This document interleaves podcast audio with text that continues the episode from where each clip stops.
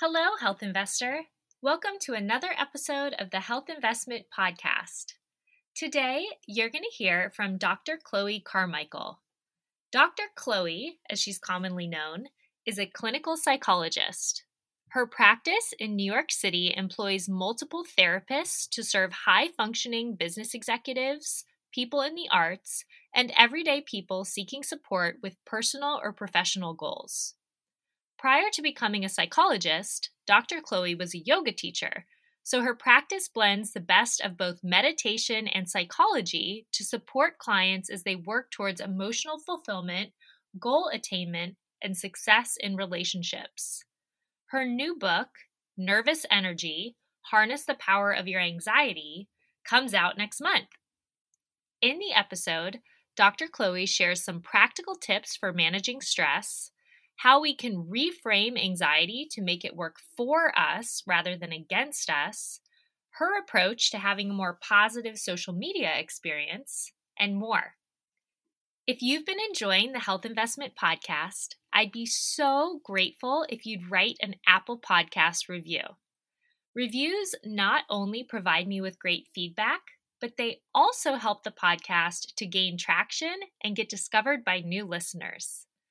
To leave a review, simply visit thehealthinvestment.com slash review. It only takes about five minutes to do, and I cannot thank you enough for your support. All right, let's hear from Dr. Chloe. Enjoy the episode.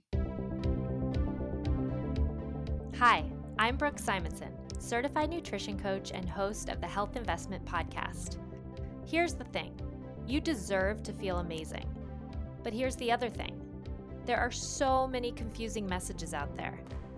Week after week, I'm going to share tips and practices that actually work for simple weight loss and sustainable wellness because I want to help you get healthy for good without any BS. When I'm not podcasting, I work with clients one on one. So visit the show notes to book your free consultation. And don't forget to leave a review so that others can become trim, energized, confident, BS busting rock stars like you. Thanks for tuning in. Enjoy the episode.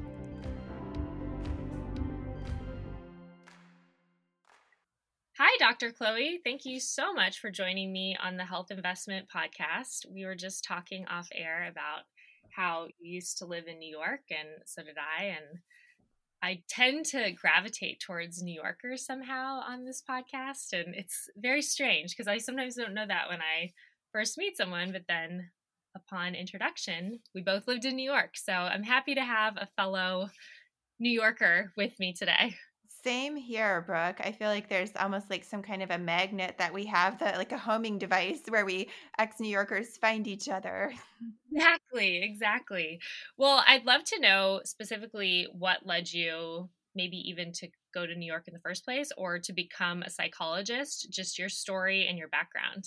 Yeah, absolutely. So, um, when I was eight years old, growing up in Holland, Michigan, I told everybody I knew that um, I was going to move to New York and be on television. and so, what's really funny then is that that actually ended up happening. Um, you know, I just always wanted to go to New York. I don't know why. I just always had a pull there. And um, I guess, you know, maybe as a little girl, I just thought I'd be on television like you know as an actress or something but it ended up happening more as a psychologist uh, providing commentary and interaction and things like that and um, i lived there i don't know 15 20 years like a good long time um, and I, I do love new york so it's a great place it sure is. And then when did you decide? I'm sure as a child you weren't thinking, or maybe you were, that you were going to become a psychologist, but when did that transition happen?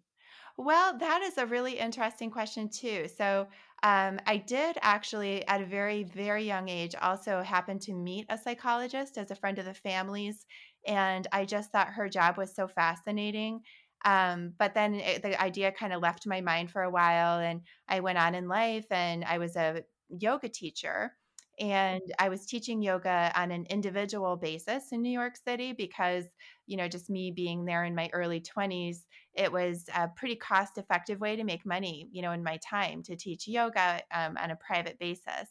And what I started to find was that I was really enjoying more like the mental part with um, the yoga students. So I was designing these customized yoga programs, maybe to help them do things like build confidence or find stability or de stress.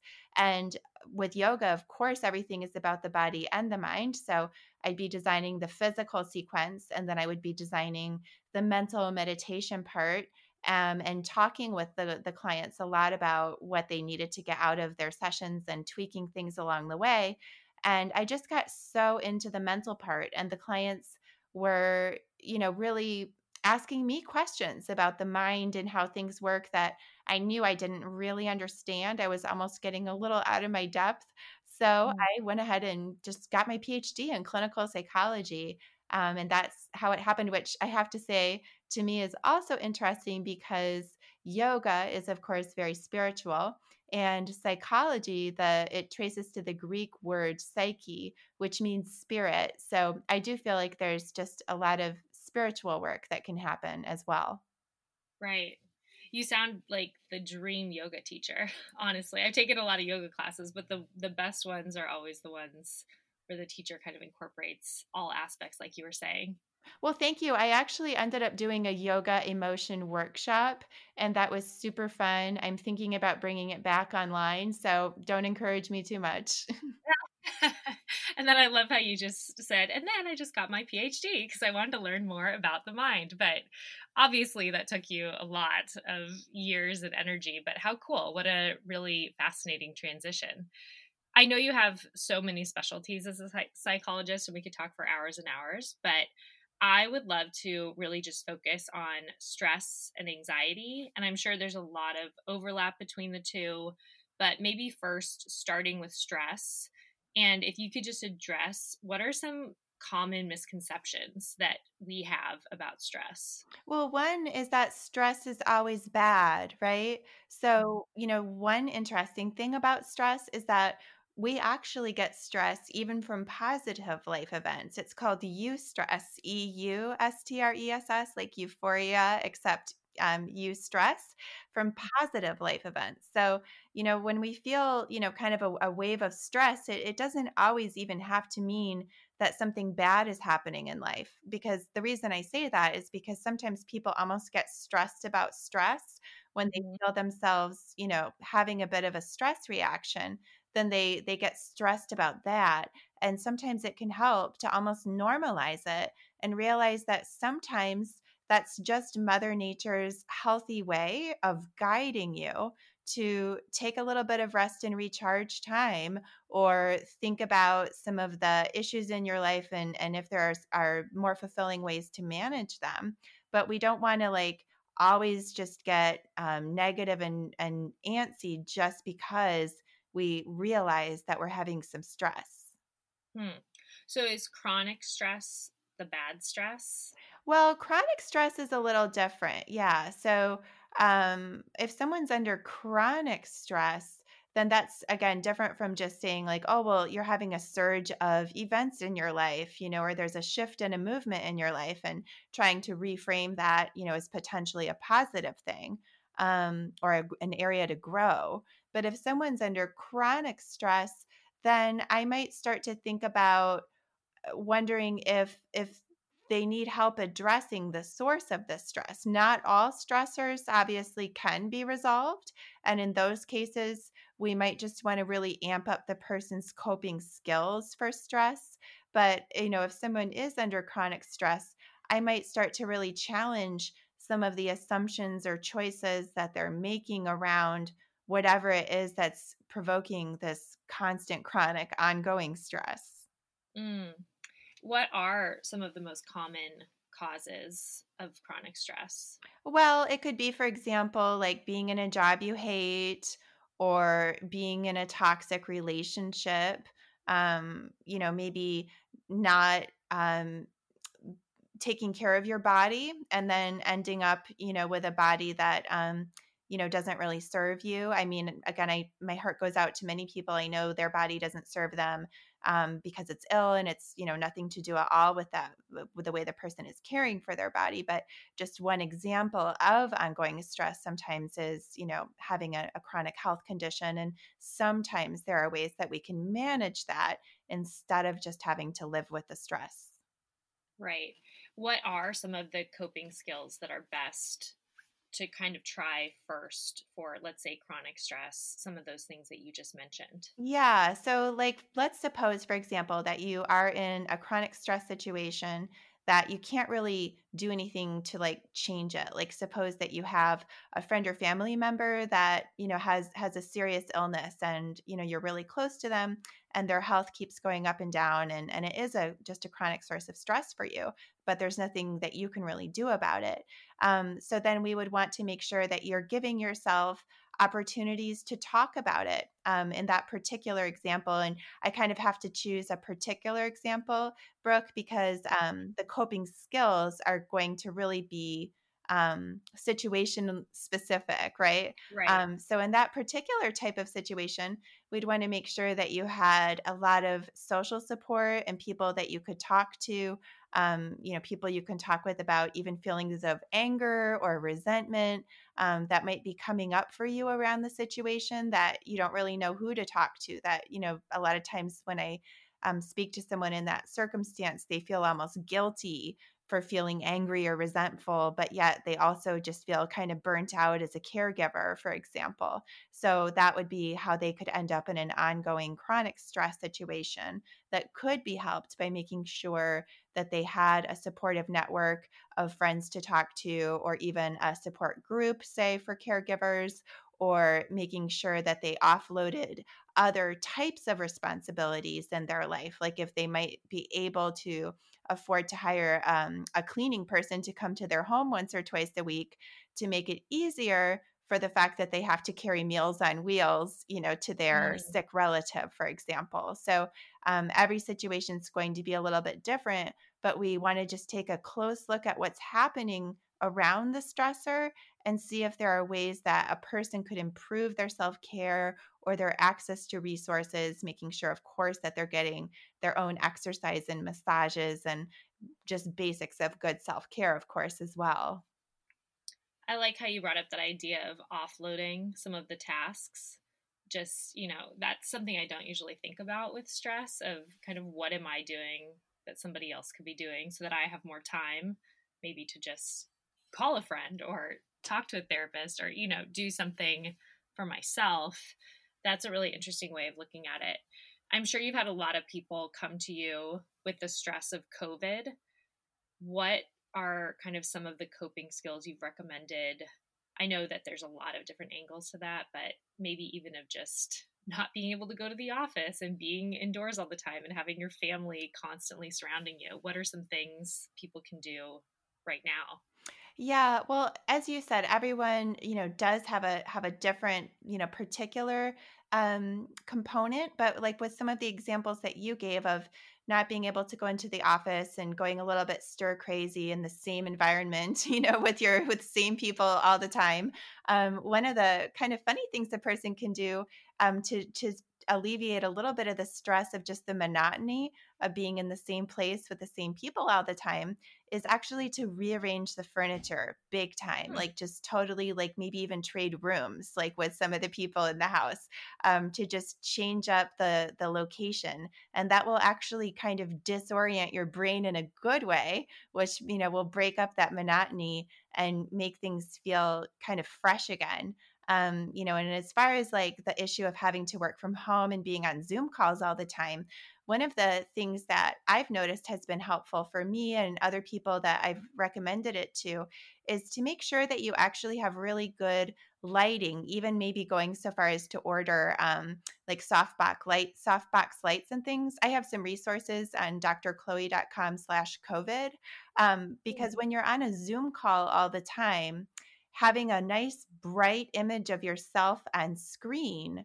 will actually put you in a better mood instead of looking at a dingy, dark picture of yourself, right? So when you're looking at yourself and you're literally seeing yourself in the best light, um, I do believe that that's a little bit of a boost, not only to the way that you're seeing yourself, but then you're standing out and kind of just giving off a sunnier disposition to other people. And they might even be inclined to respond to you a little bit more positively as well. Um, kind of on that front, I also encourage people to consider getting a landline and things like that just to eliminate any of the annoying things that people are, you know, dealing with, like, oh, I'm working from home and my cell phone call is dropped, the network is bad today, or whatever. Um, just everything you can do to make life easier in that situation, especially for your job, remembering that your job is presumably how you make money. So, investing a little bit of your money into that source of income kind of makes sense in this situation. That's fascinating. Yeah, I've never thought about that idea that we just look at ourselves all the time now. We're not used to doing that generally during the workday. We're used to looking at coworkers, which I guess presumably we still do, but I find even when you're on your own Zoom, it's probably something with the psyche that you're looking at yourself a lot, probably even more so than coworkers. So I could see how that could be a real game changer just to look a little better. Absolutely. And then what about uh I was wondering are certain types of people like high achievers for example more likely to get stressed out than other types of people or is it kind of something that happens to us all? Well, that's a really interesting question. So I could kind of there's two ways to think about it. So you might say a high achiever is less likely to get stressed out because they'll probably be really proactive about managing the sources of stress in their life. And mm-hmm. sometimes mm-hmm. that's true. That's just as simple as that. On the other hand, a high achieving person can sometimes be more likely to get stressed out because they're always raising the bar on themselves and you know maybe they have issues with perfectionism or they're you know chasing such sophisticated goals that and they're always accruing more goals right so if if their life seems to be running smoothly they might even just feel bored and so they decide to then you know volunteer to you know do some other thing you know and then they kind of push themselves to the limits of what they can do again which is what stress is if we think about it stress is actually you know kind of testing the limits um, you know of of what you can handle which is actually mm-hmm. something many high achieving people by definition almost like to do so um, it can kind of go either way as for um, a person's level of achievement and how much stress they have. So, are people who are kind of immune to stress, if you would, or they just don't let it affect them? Is it generally just that they have more coping mechanisms? Well, that's an interesting one. So, when you say someone who is immune to stress and doesn't let it affect them, um, my antenna goes up a little bit because, mm. um, as a clinical psychologist, it's not unusual at all for me that when somebody comes in and they say that they, you know, are suffering from panic attacks, I'll always ask them, you know, well, is there any stress in your life? You know, and they're always like, no, not at all. and so sometimes, and then as we unpack it, we learn that there's actually a lot of things in life that are stressing them out, but that they just have a habit for whatever reason of not wanting to acknowledge it. Maybe a lot of times it's actually because they feel almost guilty for the stress. They're like, oh, well, my life is so easy. I have life so good. How could I be stressed? And they won't even really give themselves permission to acknowledge some of the burdens that they're bearing. And then by not acknowledging them and dealing with them directly, they end up having, you know, these bursts of panic attacks. So if somebody said, like, I just don't have stress, I'm immune to it, um, I might be curious, you know, because uh, that same person may also sometimes be vulnerable to also saying, I feel kind of numb and checked out from life a little bit. I don't feel as engaged as I wish. Because again, stress is actually part of the game. Can you imagine mm. playing like a high, you know, high stakes baseball game, for example, and just, you know, not even you're you're almost kind of supposed to get a little bit tested within that you know um, maybe again we might be defining stress differently but it's just important to know that we cannot selectively mute our emotions. We cannot just say well i just don't get angry. I just don't get mm-hmm. sad. You know what i mean? When somebody says that they just don't ever experience a certain emotion i'm not saying i think they're lying. I i believe them that they're not consciously experiencing it but it also makes me wonder if um, they're really fully in touch with themselves. Right. Probably the people around them would say, wait, what are you mm-hmm. talking about? Maybe. you get angry or sad or stressed all the time. Mm-hmm. Interesting. When you were talking at first that some stressors actually can be positive, the eustress you called it, mm-hmm. what are some examples of that? Well getting married right so it's mm-hmm. almost like a cliche that you know the woman getting married is a stress case or whatever um you know or it, but but it's it's exciting you know you're embarking on a new relationship signing a legal document you know tying yourself to someone for the rest of your life um it's all things that you wanted to do it's positive but it's also you know it's it's a lot it's a major shift in identity other things would be for example graduating from college someone is you know naturally super excited about that it's what they wanted to do at the same time um, they're suddenly at a place in life where there's not a prescribed next step there's no syllabus they have to now just kind of go out into the job market and figure out what they think is the best next step for them. So um, there's a you know moving for example into a new house uh, we all know that moving is one of life's greatest stressors even if we're moving into a place that we love Mm. I guess something I've been thinking about as you've been talking is just that I feel that it's kind of common to just say, I'm so stressed right now, either to your partner or maybe to a therapist or to a friend, but then maybe not to kind of dive deeper into what exactly is stressing me out and then to try to, like you said, delegate things or tackle kind of each tiny piece separately or the lowest hanging fruit at least like i could hire somebody to clean the house and that could be really helpful or i could get a landline or you know an ethernet connection for my computer so the wi-fi isn't going out all day.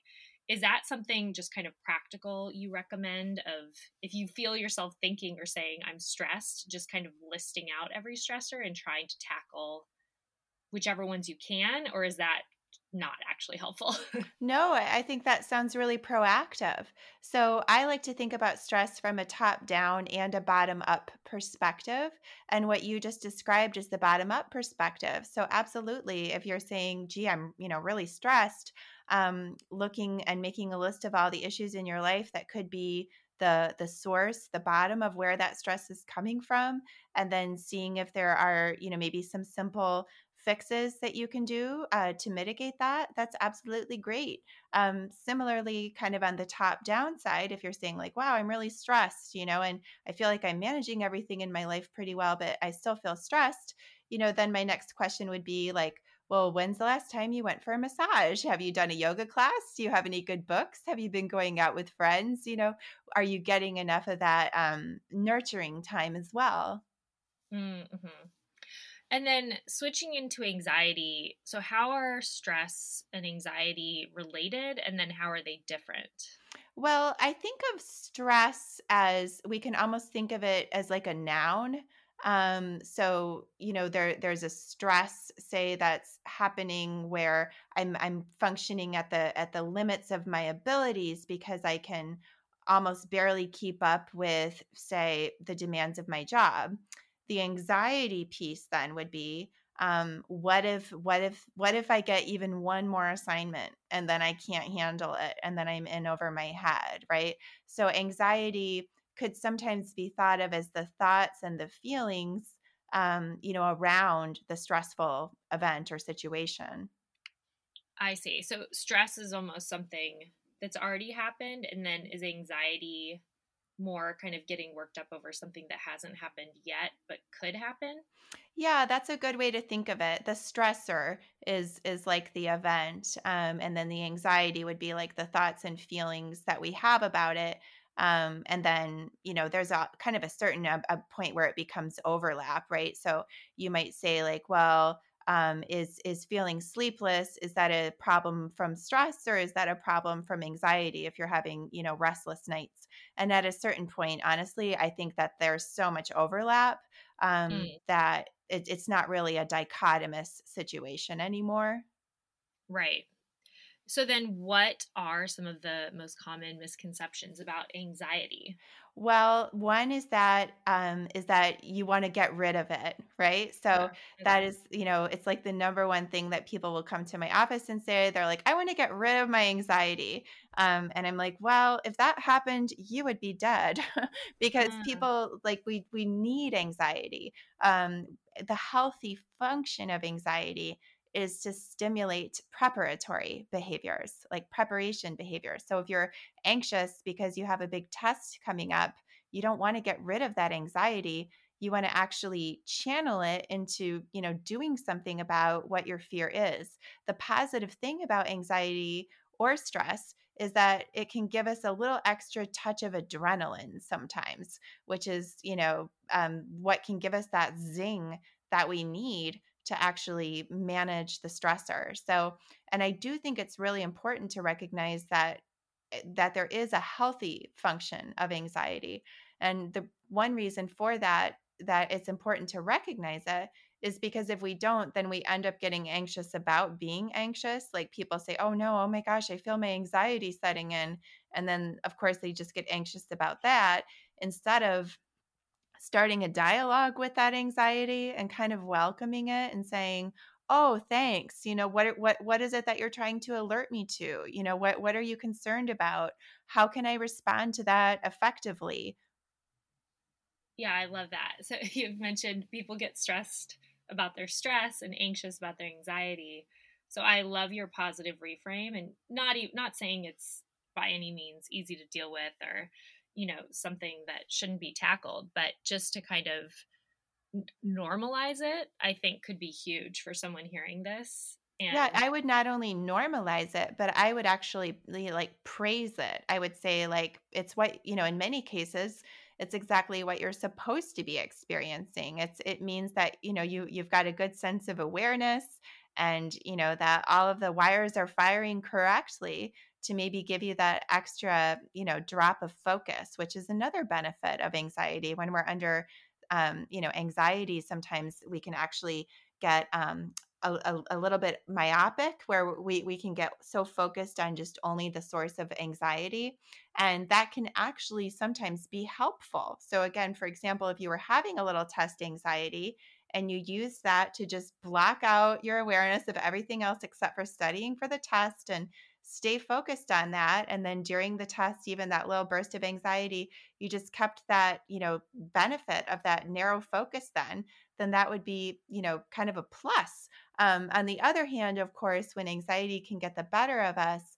um, like suppose like now the test is over, but you're still just thinking about it myopically, you know, that's mm, when you would want to make sure that you did some activities like um, there's a technique I use in my book called the mental shortlist to then really train your mind and guide your mind and nudge your mind to pivot and let go of topics when it is no longer useful to think about them. But again, mm. the the healthy function of anxiety is to stimulate those preparatory behaviors. It's not always a bad thing. We just want to make sure that we're operating the anxiety instead of it operating us. Mm, wow. Okay. Well, talking about your book, because I think this is exactly what you speak about, right? How you label anxiety as nervous energy in your book coming out. Can you tell us more about that and just how that reframe can really be game changing?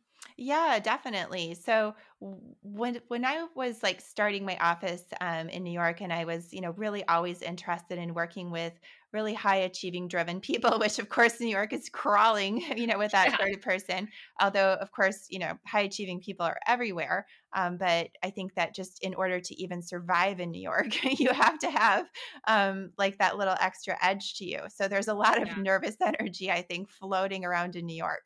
Um, and so there I was just starting my office, and I just noticed that I was getting a lot of people um, that seemed to have this this anxiety, and they were so hard on themselves. You know, um, they they they were so even self critical about the anxiety, or they were so ashamed of it. Um, you know, and and really, of course, as a clinical psychologist, I knew first of all, there's nothing wrong with having anxiety. It's totally normal and it even helps in many cases, as we've been discussing.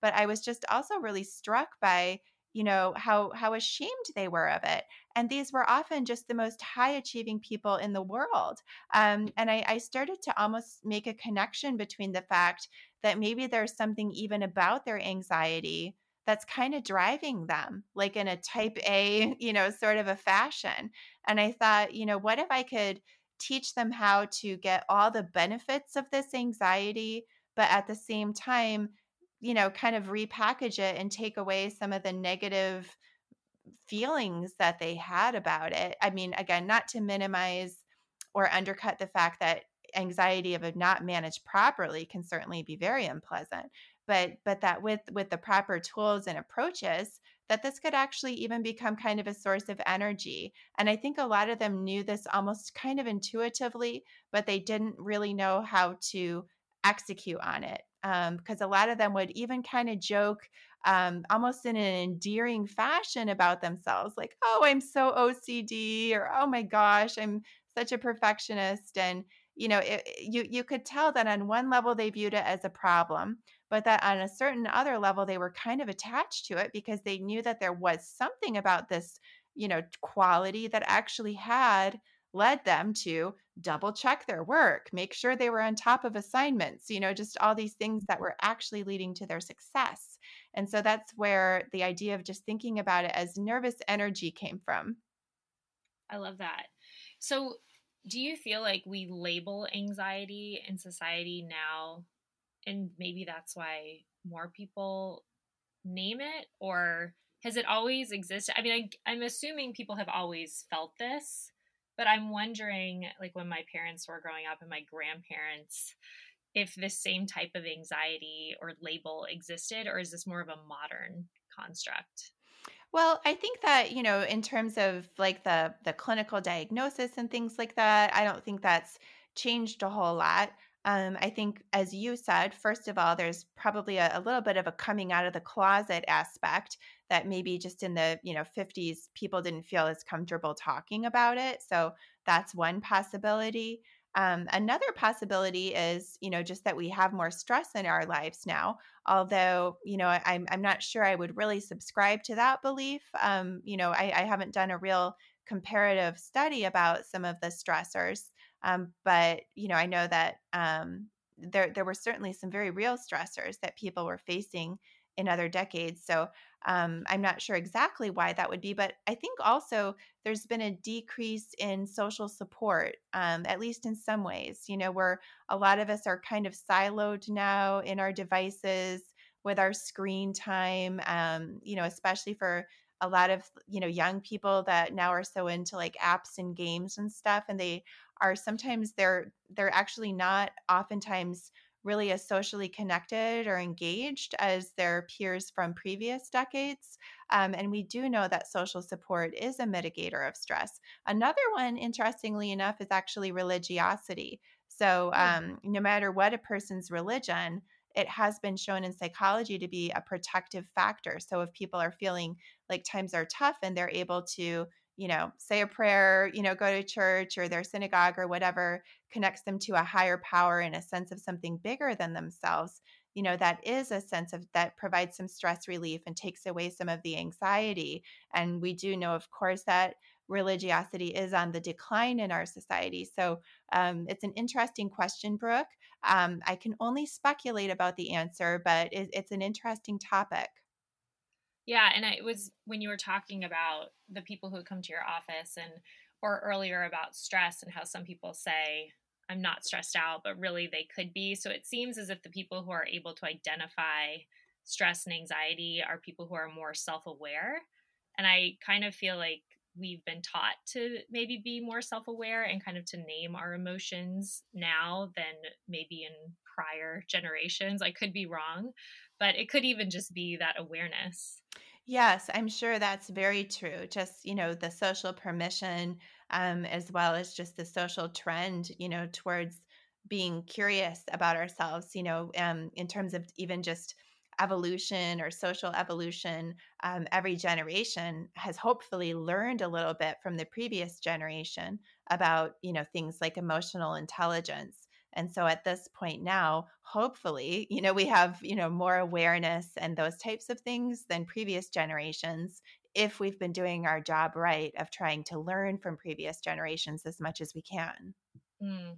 I do think it's such a good point, though, that you brought up of how people almost wear anxiety, or not even almost, they do, as just this kind of badge of shame.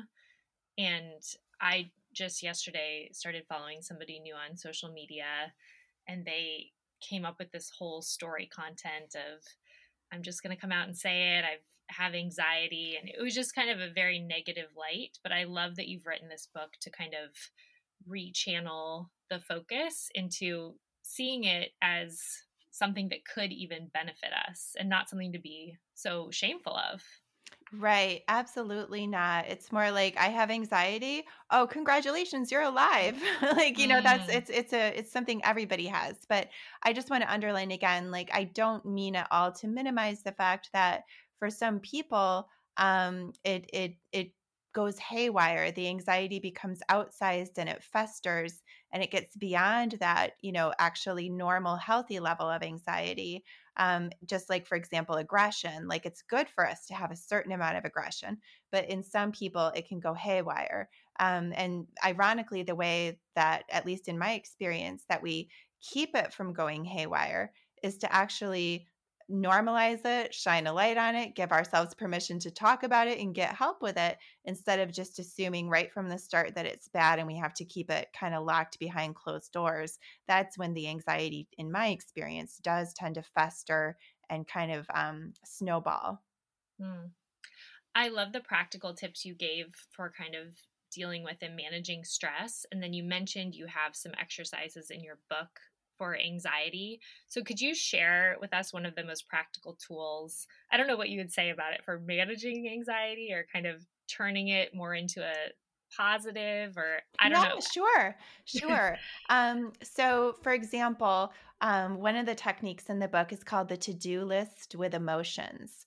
And in the example in the book for that technique, how we use our to do list um, and, and dig into the emotions to springboard and channel that energy in a, in a better and more fulfilling way um, is the example in the book is a man named Greg, who is a newly single father. And he was just feeling anxious when he had his to do list of like going grocery shopping and things like that, anxious and procrastinating and you know, numb and irritable. And he couldn't figure out why because he's normally a happy go lucky sort of person. Um, and so when we looked at that particular errand of going grocery shopping, I, I asked him what emotion came up. And, you know, he said loneliness and sadness, which you wouldn't normally think of that for grocery shopping. But um, it came up then that his ex wife used to do that. And so going grocery shopping now as a single man was bringing up that you know sense of loneliness and sadness and and anxiety around it therefore of for going grocery shopping. And once we realized this then we could do the next step of the to-do list with emotions which is to um, create a self-care plan around the emotion. And so what greg did is he then planned to have a cell phone call on his headset with a good friend catching up while he was doing his grocery shopping. And so, what he did there, Brooke, is he channeled that anxiety into a healthy awareness that his social support needed to be augmented that you know he was missing his wife there were certain situations especially where he would think of her and that yes your social support is decreased when you divorce usually because that person on some level was part of your social support and now they're gone and so he he he was able to figure out how to channel that anxiety into that healthy awareness of how to practice better self care. And then he, of course, started getting his grocery shopping done and having more fun with it and addressing that need that his anxiety was trying to spotlight for him. Mm. Real quick, I want to take a break from the episode to share one of my favorite resources with you. One of the BS messages floating around out there is that eating healthy costs too much. Honestly, I used to believe this myself. That is, until I discovered ThriveMarket.com. Thrive Market is an online grocery platform that's essentially Costco meets Trader Joe's meets Whole Foods. I love that I can shop on their mobile app and have all of my favorite groceries everything from natural wine to 100% grass fed beef to nutritious crackers, everything delivered right to my door.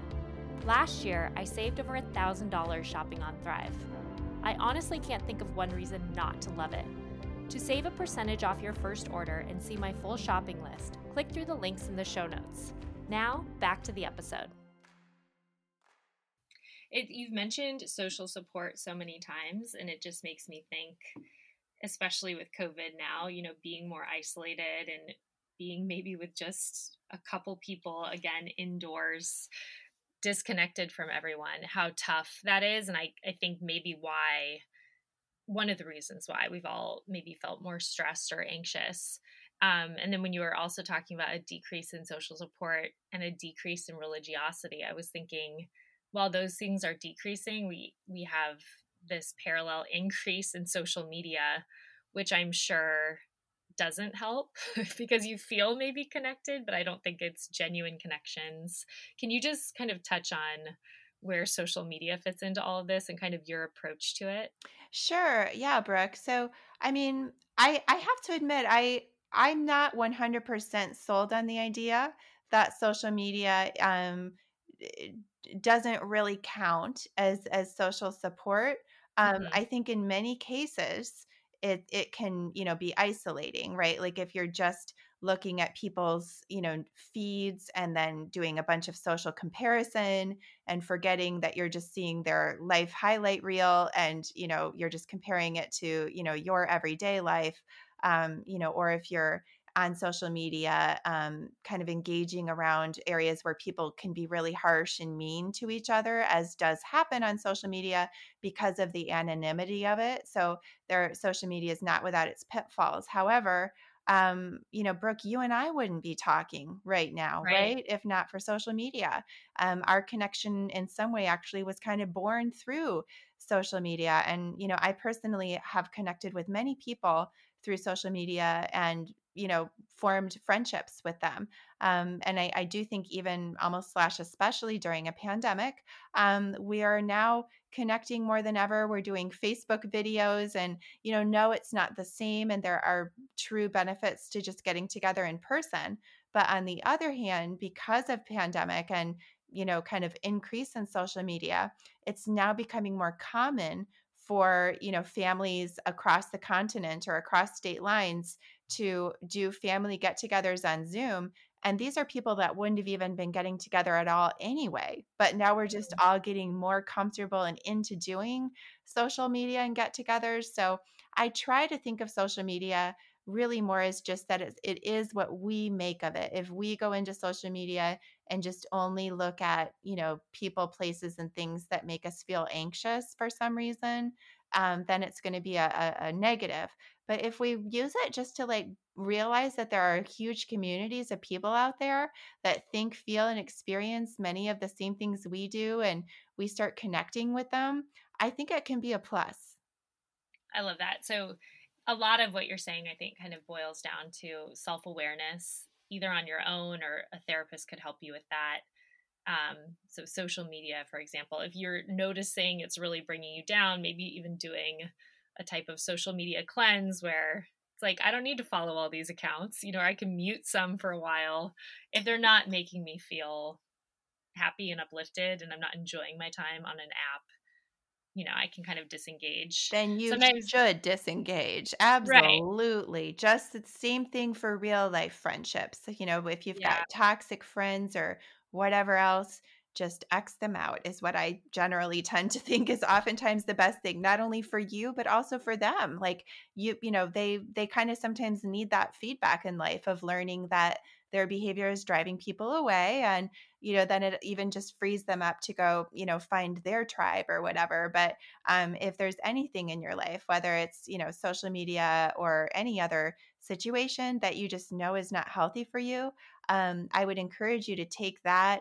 anxiety again around that and figure out how to channel it into the action of finding better ways to um, spend your time or people to spend your time with right Well, I'm so grateful for your time, and we're coming up on almost 45 minutes. So, I always ask each of my guests the final question, um, which is In your opinion, what does it mean to make the health investment?